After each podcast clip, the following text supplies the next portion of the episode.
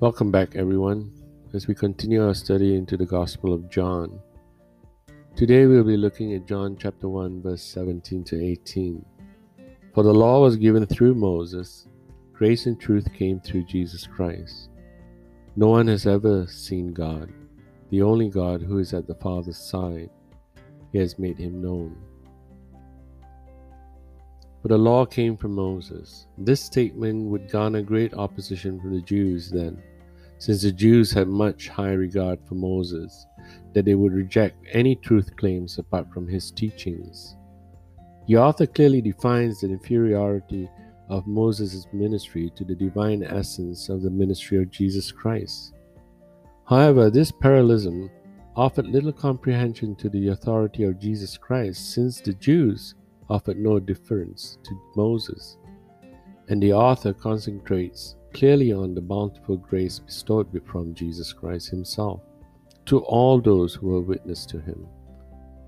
Another difficulty was that the Jews thought they received what is not given us except in Christ from the law.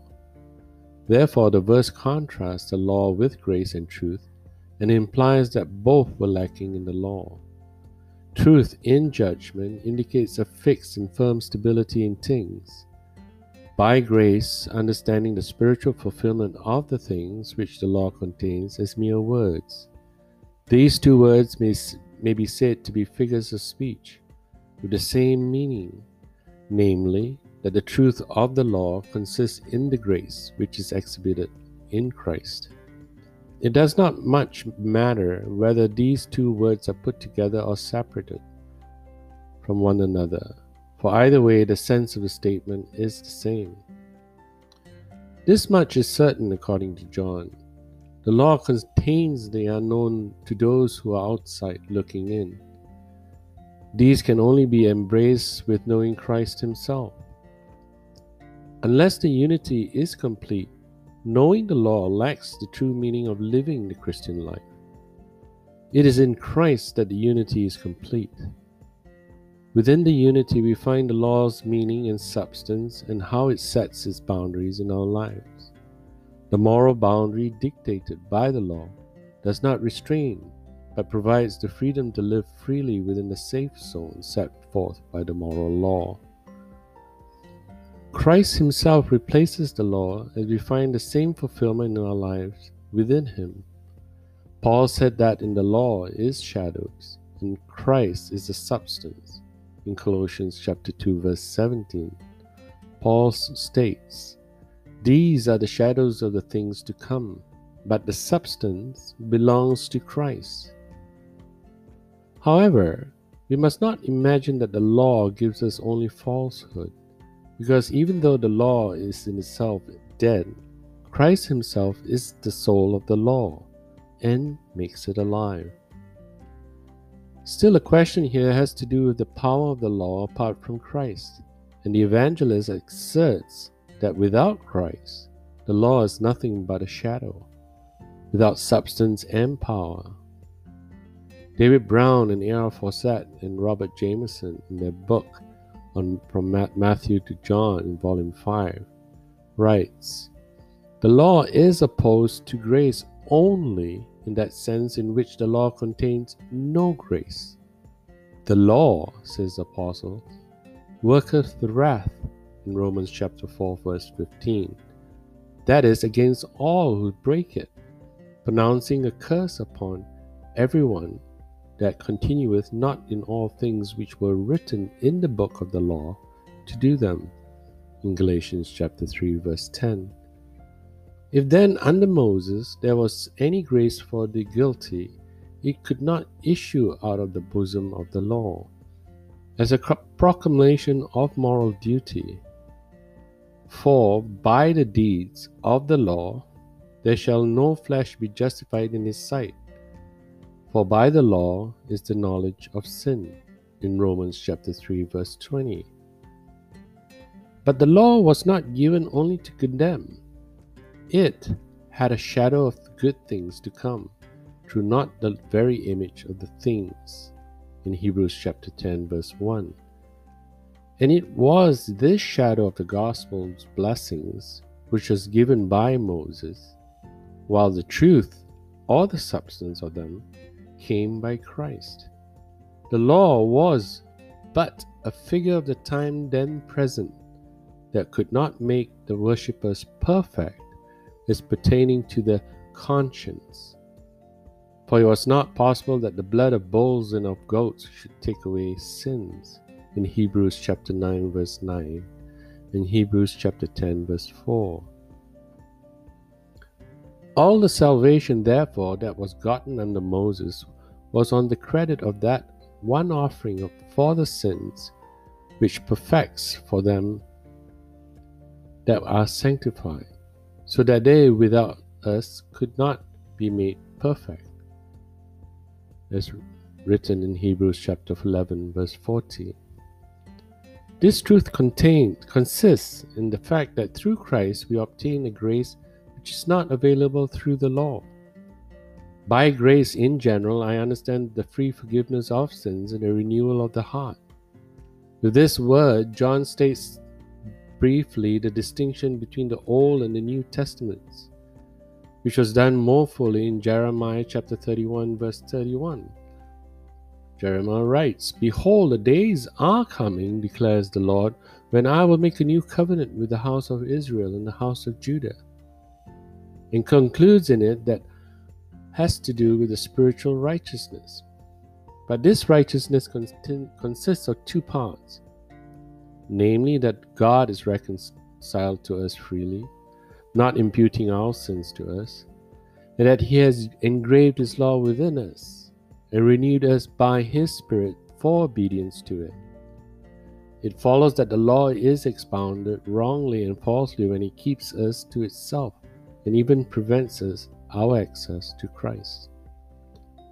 The first, three, the first three Gospels provides the historical, evidential, and ex- experiential reality of the birth, life, and death and resurrection of Jesus Christ. Whereas the fourth Gospel offers an insightful depth to the optimum view of who, what, and why Jesus is who he is the Son of God. The first three Gospels, inspired by God, provide the precursor personified in the Gospel of John.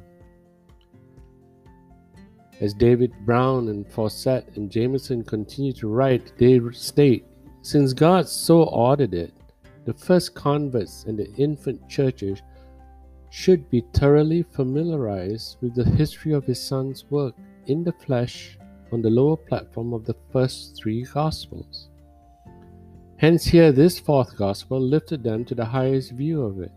You may infer that just as we also have thriven upon the milk of other Gospels, will be our ability to digest and to grow upon the strong meat of this last and crowning Gospel. Moreover, might it not be well in the public exposition of the Gospel's history to advance from the corporeal Gospels, as the fathers of the Church were to call them, to what, by the way of eminence, they call the spiritual gospel. Nevertheless, even in this gospel, there is an exquisite network of concrete outward history which captivates even the rudest and youngest readers, and it breathes such an atmosphere of love and, and heaven that the deep truths enshrined in it possesses attractions they would not otherwise have been made. Thus, each is perfect in its own kind, and all are one pearl of great price. God's clear message through the Gospels is directed to the Son, Jesus Christ, whom He revealed as the testimony of our broken relationship and the need to establish that link with the Father. The message is evident as the narrative the author continues to reveal is entwined with the revelation of inadequacies in achieving righteousness. Many Christians today call themselves followers, but they fail to see that God is not attempting to establish His authority in His lives, but God Himself is opening the heart and soul of humanity in, his, in its deficiencies. There is a self righteous attitude by many who assume God is seeking us. However, the reality lies in the fact that God has already been revealed since creation. It is not the world that is broken, but us. And the cumulative effect of our broken state provides us with an excuse to, to excuse reality around us as deficient. Any challenge we face is compounded by our own disassociation of the brokenness, that we are the problem, and not any other consequence otherwise. It starts with the self, and since the reality is that the rest of the world may not see, Jesus Christ came into our existence to give us assurances. The Father reveals the Son, who takes our sins upon his shoulders on the cross.